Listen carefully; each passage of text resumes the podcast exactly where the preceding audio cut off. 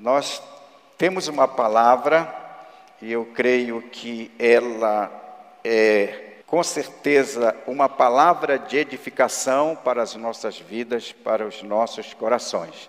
Temos algumas referências para lermos, para conferirmos antes de iniciarmos esta ministração. Os versículos que quero ler nesta noite, a maior parte deles está no Apocalipse. Então, abra a sua Bíblia no livro do Apocalipse, livro da Revelação. É o último livro da Bíblia último livro da Bíblia, e nós vamos ver três versículos aqui no Apocalipse, no capítulo 1, no capítulo 3 e no capítulo 4. Diz assim: João, as sete igrejas que se encontram na Ásia, graça e paz a vós outros, da parte daquele que é, que era e que há de vir da parte dos sete espíritos. Veja aí que espíritos está com letra maiúscula. Então não se refere ao espírito do homem e não se refere a espíritos imundos, mas ao Espírito Santo, ao Espírito de Deus.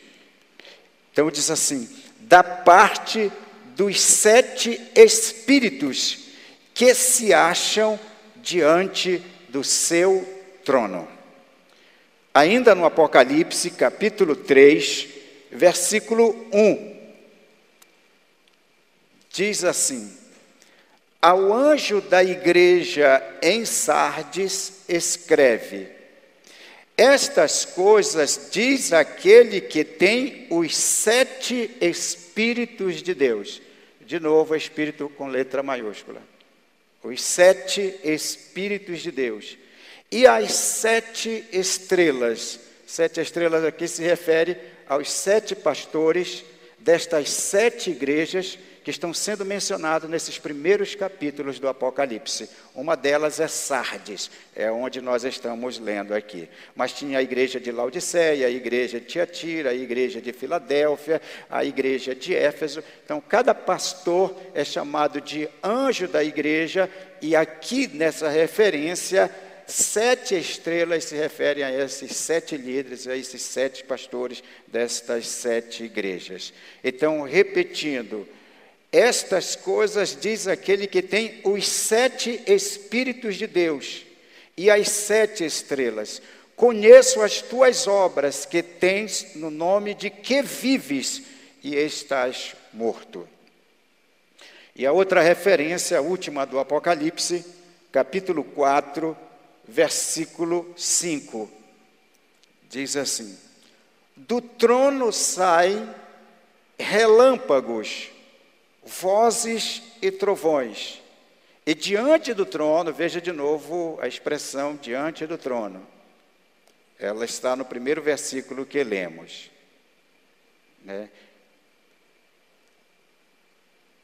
Ardem sete tochas de fogo e aqui faz uma alusão ao candelabro que estava no lugar santo no tabernáculo, que era uma peça só de ouro batido, mas ele era constituído de sete hastes, uma no centro e três em cada lado.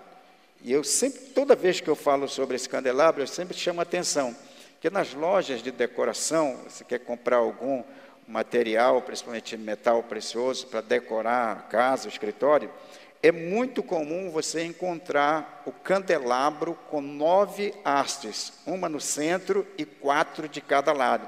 E quando você olha para esse candelabro de nove hastes, você tem uma ilusão ótica, parece que é o mesmo candelabro de sete hastes. Aqui fala dos, dessas sete tochas de fogo que são os sete Espíritos de Deus.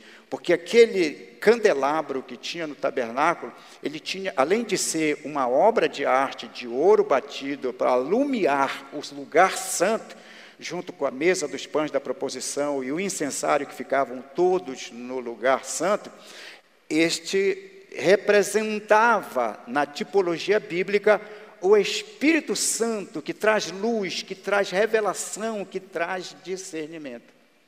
Então aqui está falando porque o tabernáculo é uma figura das coisas do céu. O tabernáculo também é uma figura do que iria acontecer e muito do que o tabernáculo simboliza já aconteceu na vida de Cristo e outras coisas acontecerão no futuro escatológico. Então, voltando aqui, do trono sai relâmpagos, vozes e trovões, e diante do trono ardem sete tochas de fogo, uma alusão, repito, ao candelabro de sete hastes, porque o candelabro de nove hastes já é uma obra que surgiu das cabalas após o cativeiro da Babilônia e antes do advento do Novo Testamento. Então, aquelas páginas em branco, na Bíblia, entre Malaquias, o último livro do Antigo Testamento, e Mateus, o primeiro livro do Novo Testamento, então aquelas páginas em branco que dividem os dois testamentos, elas representam 400 anos de história, que é chamado período interbíblico.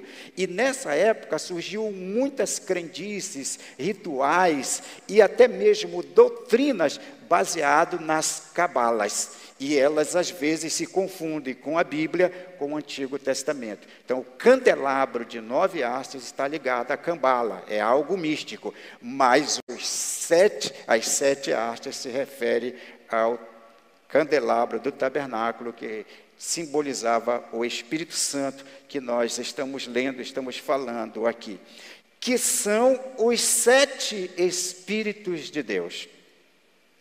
Provavelmente na, na cabeça de muitos está a pergunta: meu Deus, até o presente momento eu pensava que era só um Espírito Santo, um Espírito Divino, uma pessoa da Trindade, Pai, Filho e Espírito Santo. Mas de repente, rapidamente, só no começo do livro, eu vejo três referências falando dos sete Espíritos de Deus. Então, na verdade, são sete ou são ou é apenas um? A outra referência está no Antigo Testamento, mais duas referências. Ah, de Isaías, capítulo 11, Isaías, capítulo 11, verso 2. Isaías, capítulo 11, joga luz sobre as referências de Apocalipse e vice-versa, porque a revelação bíblica ela é progressiva. Então, Isaías, capítulo 11, versículo 2, que vai falar exatamente sobre este assunto que nós acabamos de ler. Isaías capítulo 11, versículo 2. Repousará sobre ele, é uma profecia messiânica. Isaías é chamado profeta messiânico, o profeta que mais vaticinou mais profetizou sobre o Messias, sobre Jesus, sobre o Cristo. E aqui é uma profecia sobre Jesus. Então, Isaías está profetizando 700 anos antes de Jesus nascer, antes do Messias chegar. Então, repousará sobre ele, sobre o Messias, sobre Jesus, sobre o ungido, sobre o Cristo. Repousará sobre ele. Aí, olha só, conta comigo o Espírito do Senhor, você pode dizer um, aí eu vou lendo, você diz dois, tá? Só para ficar didaticamente melhor, para assimilar. Repousará sobre ele o Espírito do Senhor. Um. Continuando. O Espírito de sabedoria, de entendimento, Espírito de conselho, de fortaleza, Espírito de conhecimento e de temor do Senhor.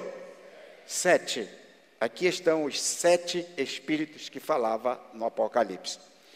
A palavra sete, ou número sete, na Bíblia, de cada três livros de teologia ou Bíblia comentada, dois, pelo menos, vão afirmar que sete, na numerologia bíblica, representa a perfeição divina.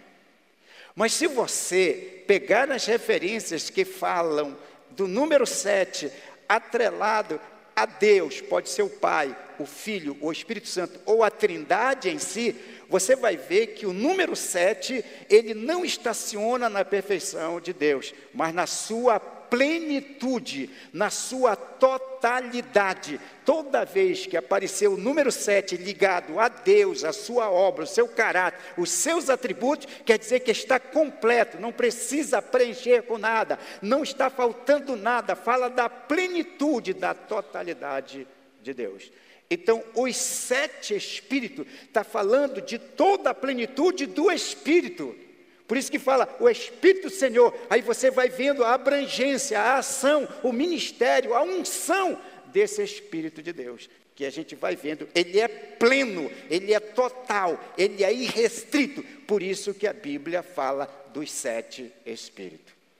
E essa plenitude do Espírito, ela começou quando Jesus é assunto aos céus, e antes ele dá essa recomendação aos discípulos, cerca de 500 irmãos, e ele diz assim: Ficai em Jerusalém, não saiam de Jerusalém, eu estou enfatizando. Pelo amor do meu Pai, não saiam de Jerusalém até que vocês sejam revestidos do poder do alto, do, do poder do Espírito Santo, desse Espírito pleno, total e restrito. Esses sete Espíritos de Deus, usando a terminologia do Apocalipse e de Isaías. Agora preste bem atenção. Se Jesus já tinha morrido na cruz do Calvário pelos nossos pecados, ele já tinha ressuscitado para a nossa justificação, e agora ele está indo de volta ao Pai, ele está sendo assunto aos pais, ao céu, de volta para sua casa. O que seria mais óbvio, mais claro, dentro de uma lógica humana? Olha, Jesus foi, vamos rapidamente espalhar a mensagem que ele nos ordenou espalhar. Mas Jesus não disse, saiam rápido, correndo, falando com urgência da mensagem que eu, que eu já mandei vocês fazerem isso. Né? Vide e pregai a toda a criatura. Não, não, ele disse, fiquem em Jerusalém e não saiam de lá até e por que isso?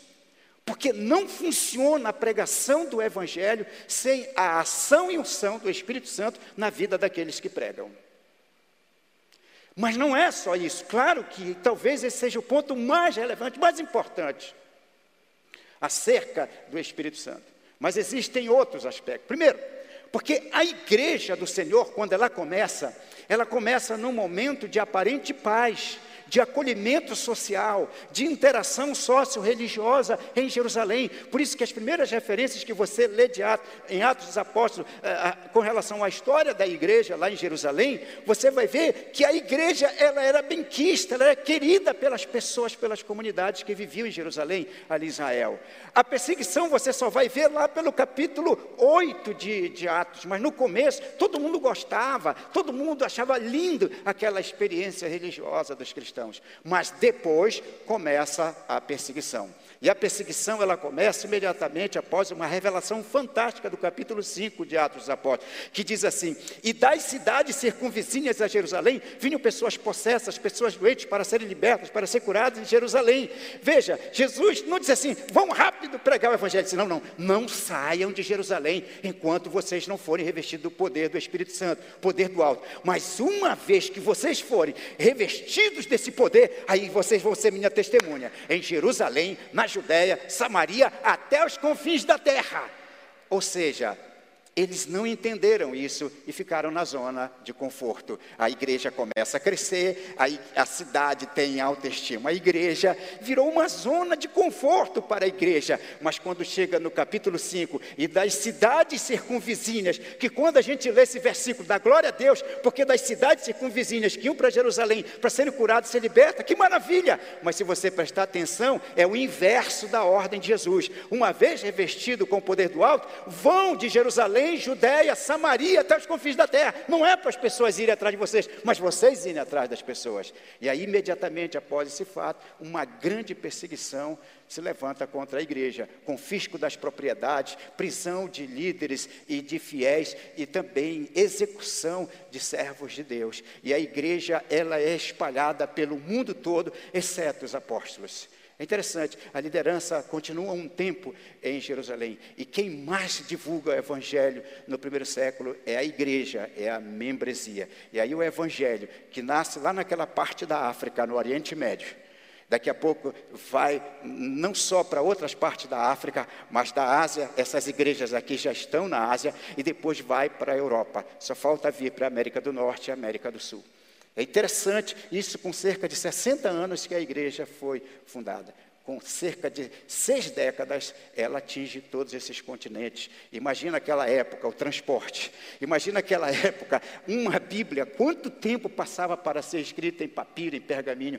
Quanto era uma, uma Bíblia escrita? Era uma fortuna, porque só profissionais, vamos dizer assim, de, de terceiro nível, de terceiro grau, eram os escribas. Então era muito caro, era muito difícil. Imagina, irmão, para trazer o rolo do profeta Isaías, que nós folheamos rapidamente e que você tem aí no seu celular rapidamente, talvez fosse necessário dois diáconos trazer só o livro do profeta Isaías para ser lido. Nessa dificuldade, a igreja consegue avançar, levando a mensagem para esses três continentes. Então, o revestimento desse Espírito Santo, esses sete Espíritos, é imprescindível para a ação da igreja. Essas sete igrejas que estão aqui no Apocalipse, que não é o foco da mensagem, mas não está fora da mensagem que queremos pregar, os teólogos, eles não são unânimes nas suas interpretações sobre as sete igrejas. Uns dizem que as sete igrejas representam sete períodos da história da igreja. A igreja tem 20 séculos de história, dois milênios. Então, a era cristã é o período da existência da igreja. E nós sabemos que aconteceram várias fases nessa história da igreja. Alguns dizem, inclusive, essa referência que eu li aqui em Sardes, a igreja de Sardes, ela representa a reforma protestante, a igreja reformada. E cada uma dessas sete igrejas representa um período nesses dois milênios de história. Essa é uma das teorias mais frequentes entre os teólogos, que é muito interessante. Entretanto, eu simpatizo mais com uma outra interpretação. Isso não conflita, não, isso não interfere na performance doutrinária da igreja. Pelo contrário, isso amplia a nossa visão sobre esse assunto. Uma das interpretações mais interessantes que eu acho é que essas sete igrejas, o perfil de cada uma dessa igreja, representa a igreja odierna, a igreja contemporânea. Assim como tem uma igreja avivada, tem uma igreja morna. Assim como tem uma igreja zelosa, tem uma igreja que não tem nada a ver com o cristianismo. Então, essa, esse amálgama, essa mistura de tendências, de níveis espirituais, a gente vê praticamente em todas as igrejas, em todos os lugares, em todos os países e em todas as culturas. Então, é como se essas sete igrejas se tornassem um milkshake da igreja contemporânea. E eu vejo que a mais lógica, quando você aprofunda o estudo sobre as sete igrejas, é muito provável que queira dizer isto também, ou quem sabe, só isto que eu acabei de falar. Então, esta ação do Espírito Santo foi tão necessária no começo da igreja, mas nunca deixou de ser necessária em toda a história da igreja. Mas haverá dois momentos ainda especiais na história da igreja eu estou dizendo história da igreja, mas em certo sentido ainda é o futuro. Parece assim uma coisa contraditória. Porque história a gente sempre retroage, olha para o que passou. Mas eu estou falando história da igreja, não só os fatos ocorridos, mas aquela história que ainda será escrita pela igreja. É um pouco de futurologia, de escatologia. Então, esta ação plena do Espírito Santo, esses sete Espíritos, se faz necessário na igreja contemporânea. Por quê? Porque vocês já ouviram essa frase: alguma coisa estranha paira no ar. Os acontecimentos proféticos estão afunilando. E esse afunilamento dos acontecimentos atuais nos leva a algumas, a algumas assertivas. Uma delas, aumenta o ódio, não só pela igreja como uma instituição, mas a mensagem que a igreja tem e o cabeça da igreja, que é Jesus Cristo. Nunca a população do planeta Terra teve tanta gente que odeia a igreja, o Evangelho e o Cristo, como nós estamos vivendo na época do politicamente correto. Em segundo lugar, Talvez mais do que todos os ex-experts de escatologia, o diabo saiba melhor o cronograma e o relógio profético de Deus. Então, mais do que a maioria da igreja, o diabo sabe que os dias deles estão contados e que a trombeta vai soar. Nesse pouco tempo que resta, todos os poderes satânicos, infernais, diabólicos, estão como que cada vez mais ampliando a sua ação nefasta contra o mundo e contra a igreja. E é nesse momento que a igreja ainda vai necessitar mais desta ação poderosa dos sete Espíritos de Deus. Não dá para ficar na periferia, é pleno, total e irrestrita ação do Espírito Santo na vida de cada crente. Não dá para ficar na indiferença. Não dá para ficar, vamos ver. Nós estamos. Aliás, você nem precisa entender Bíblia. Basta pegar um noticiário e você vai ver que alguma coisa estranha está no ar. E outra razão, porque a necessidade dessa ação do Espírito é porque a cada dia que a igreja passa aqui na terra, os seus desafios aumentam aumentam no seguinte aspecto. Primeiro, na população do planeta. A cada dia, mesmo é, alguns países tendo seu índice de natalidade igual ou inferior ao índice de mortalidade, mas principalmente os países pobres, subdesenvolvidos, o índice de natalidade é muito grande e está crescendo. Então, rapidamente, se Jesus não voltar, até porque após a volta de Jesus, muitas hecatombes naturais irão acontecer e a população do planeta será dizimada. Então, a cada dia que passa antes da vinda de Jesus, hoje somos 7 bilhões e poucos, daqui a pouco vamos chegar a 8 bilhões. E se vocês olharem, uma das coisas que mais se discute hoje são dois problemas. O primeiro, a alimentação do planeta Terra. Quem vai fornecer proteína para esses bilhões de habitantes?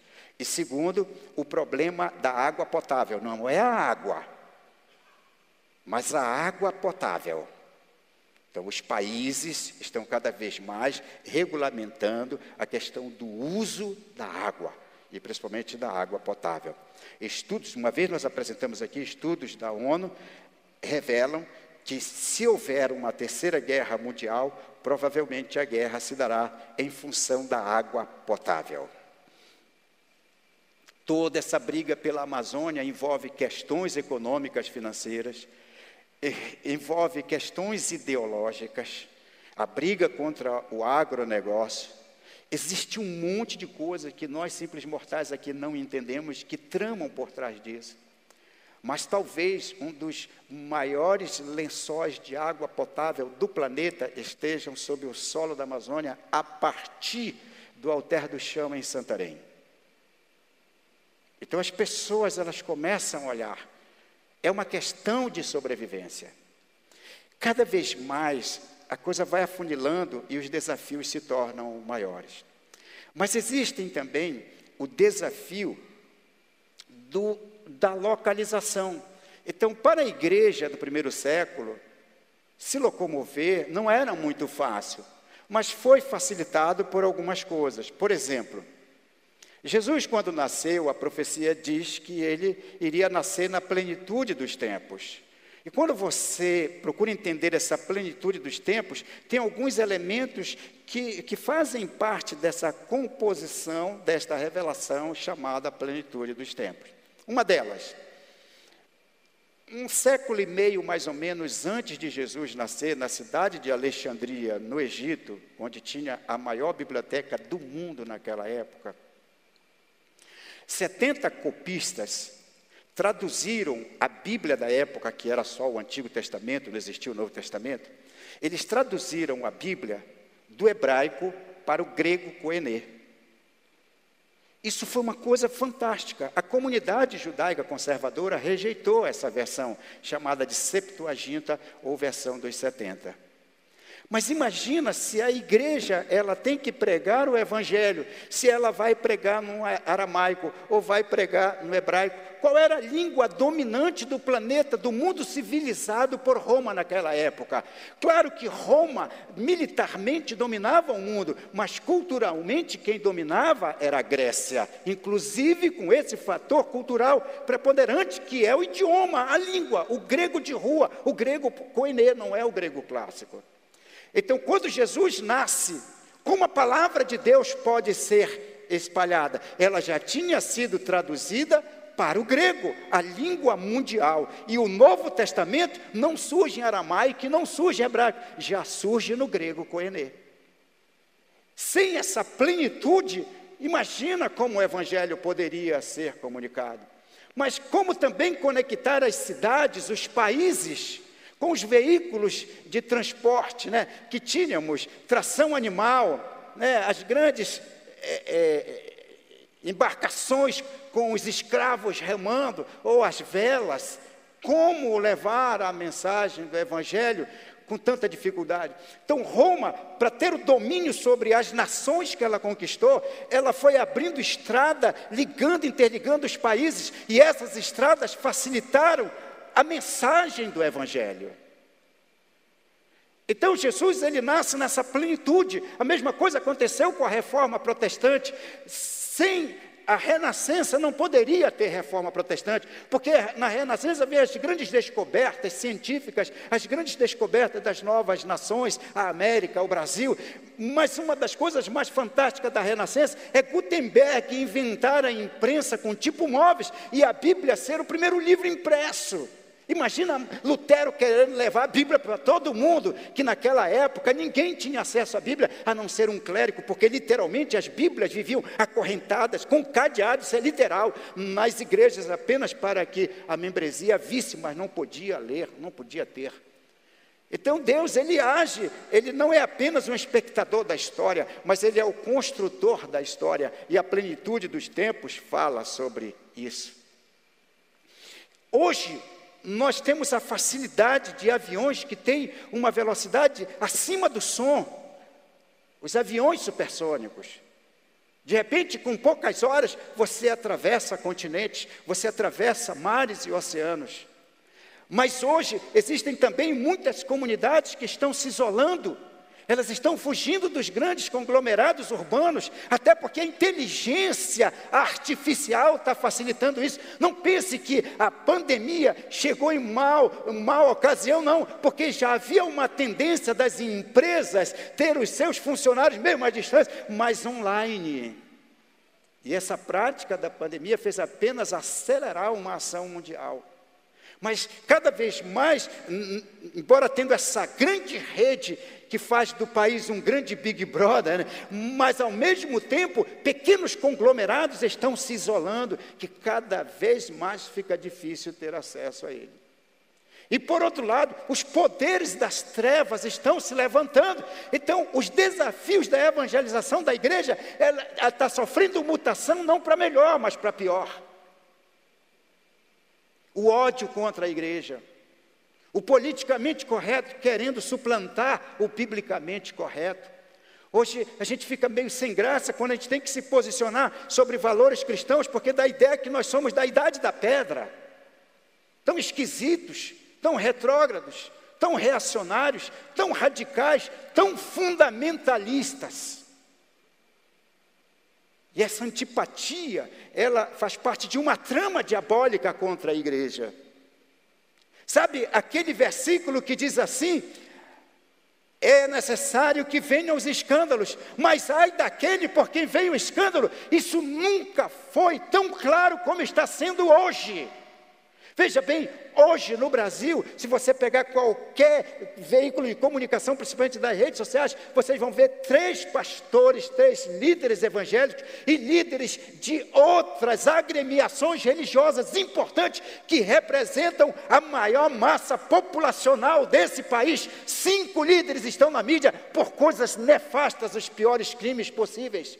Aí você diz: ah, mas é o escândalo. Não, não, o escândalo não é associado apenas a uma instituição ou apenas a pessoa que cometeu o, o, o escândalo. Veja, quando você vai pregar o Evangelho, todo mundo está dizendo o Evangelho igual daquele, igual daquele, vai fazendo com que seja quase que inviável você proclamar a sua fé.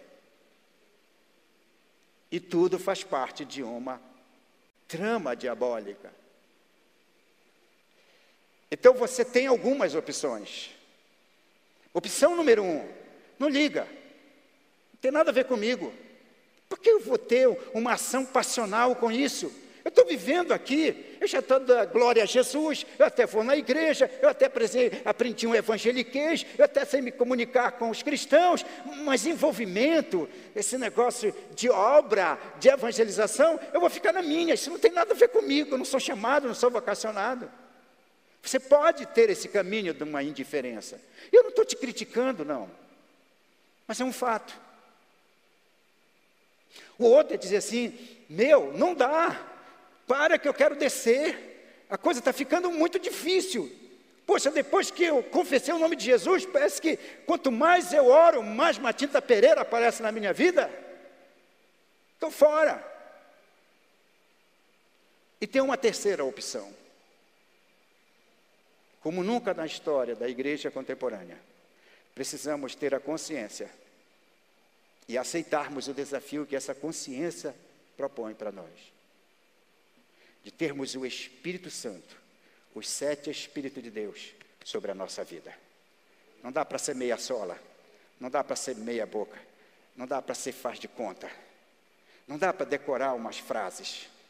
Nós precisamos da ação e unção do Espírito Santo na nossa vida.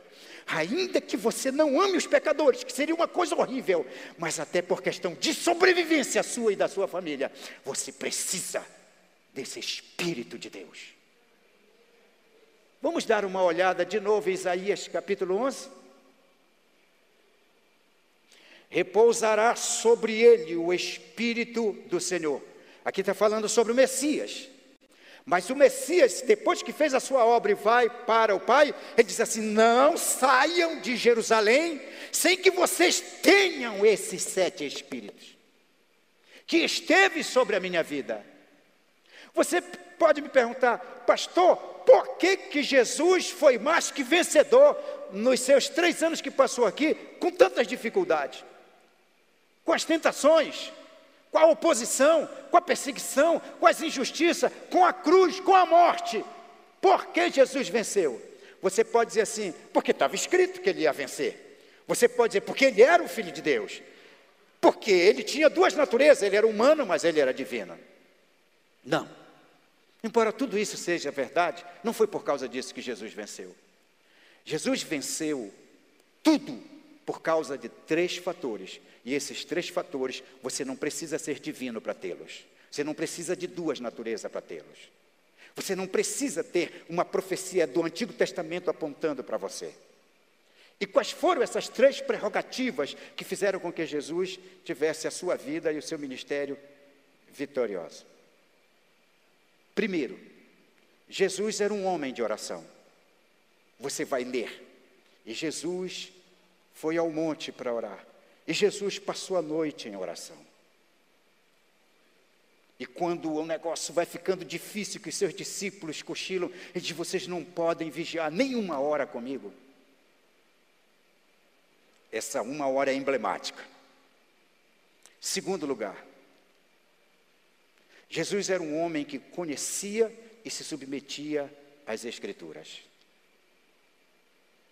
Tudo que ele fazia era o Pai que mandava. Tudo estava na Bíblia. Inclusive, quando Satanás lança aquelas três tentações, que deve ter sido bem mais, mas a Bíblia só relata três tentações. O Novo Testamento não existia naquela época. Não existiam os evangelhos, não existiam as epístolas, não existia o Apocalipse. Só existia a Torá, o Antigo Testamento. No grego e no hebraico. Quando Satanás lança as três tentações para Jesus, com que Jesus responde às tentações? Com a palavra escrita. as três respostas que Jesus lança para Satanás, ele lança apenas de um livro do Antigo Testamento, que é o Deuteronômio. Por isso, toda vez que Satanás o tenta, ele diz: está escrito. Você vai ver, está só no Deuteronômio. Ele cita as três referências para anular, neutralizar a tentação. Agora, extrapola um pouco o texto bíblico e na, analisa comigo. Se Jesus, ele, daqui a alguns dias após a sua tentação, ele iria pregar o sermão do monte, o sermão da montanha, as beatitudes, as bem-aventuranças, põe o título que você quiser. Independente de gostar ou não da Bíblia, crer ou não em Jesus como Senhor e Salvador, não podemos deixar de admitir que é um clássico da literatura o Sermão da Montanha. Até os que não creem admiram isso. Imagina as histórias que Jesus contou para cada vez mais aprimorar sua didática, para trazer lições espirituais, contando as coisas do dia a dia. Aquelas parábolas, aquelas histórias, e nenhuma delas sem peça em cabeça, tudo tem significado, tudo encaixa, tudo revela, tudo mostra.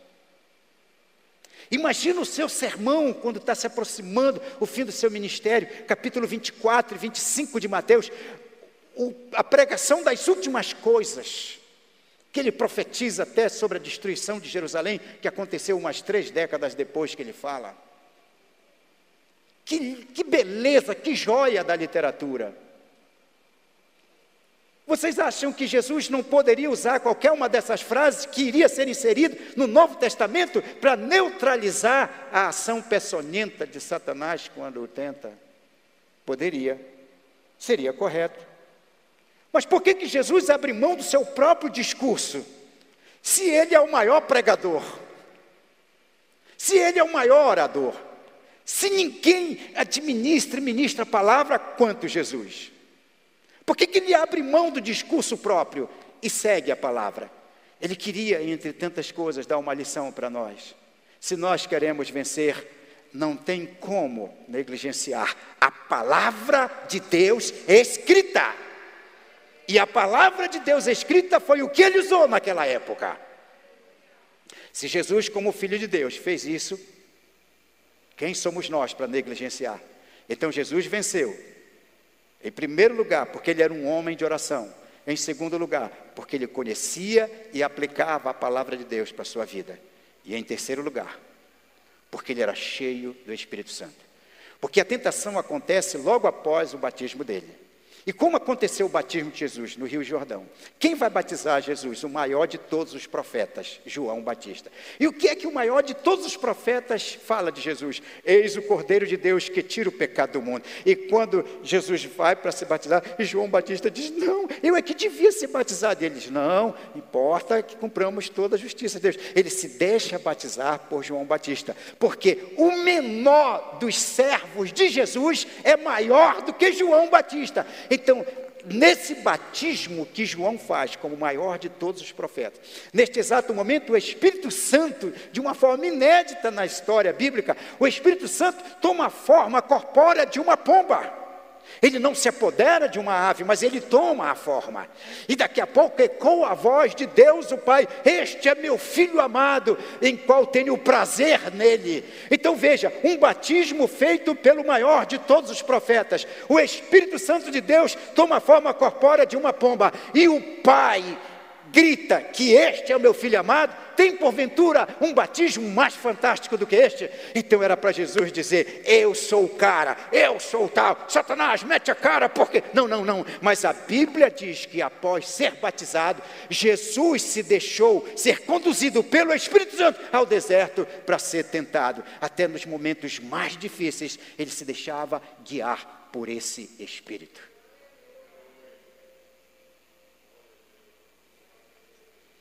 Os sete Espíritos de Deus. Não é sete no sentido de ter um, dois, três, mas sete no sentido de pleno, amplo, total, restrito. Não precisa um encaixe aqui, um penduricalho lá. Esse Espírito que vive em nós, ele nos credencia a vivermos um momento delicado da igreja. Nós não somos apenas seres que vivem, nós não somos apenas sobreviventes, nós somos mais que vencedores e temos a vida plena do Senhor. Esta é a igreja vitoriosa. Para concluir, esse Espírito pleno, os sete Espíritos de Deus, que foi tão necessário no começo, mas sempre necessário no decorrer da história da igreja, está sendo novamente tão necessário no momento especial que a igreja contemporânea está vivendo, que eu particularmente acredito somos a igreja do arrebatamento. Esteja você preparado ou não, isso não vai mudar o cronograma do Senhor. A última trombeta vai soar. Alguma coisa estranha paira no ar. Está havendo afunilamento. Mas igreja, depois que a igreja for tirada, sete anos depois, Jesus voltará. E Satanás e seus séculos vão ter que encará-lo. Jesus não lida diretamente com Satanás, mas ele dá uma ordem a um anjo para prendê-lo por mil anos e o falso profeta e o anticristo serão destruídos pelo poder da palavra de Jesus. E ele vai instituir o seu reino milenial aqui na terra. E saiba, essa será a última ação plena e restrita do Espírito Santo na face desse planeta. E como será? Vamos ler a última referência, Abacuque, capítulo 2, Antigo Testamento versículo 14. A última ação do Espírito na face da terra. Não é que o Espírito vai acabar, mas é que depois disso, céu e terra vão ser a mesma grei. O versículo 14 diz: Pois a terra se encherá do conhecimento da glória do Senhor, como as águas cobrem o mar ação do Espírito Santo. Você pode dizer glória a Jesus e aplaudi-lo bem forte.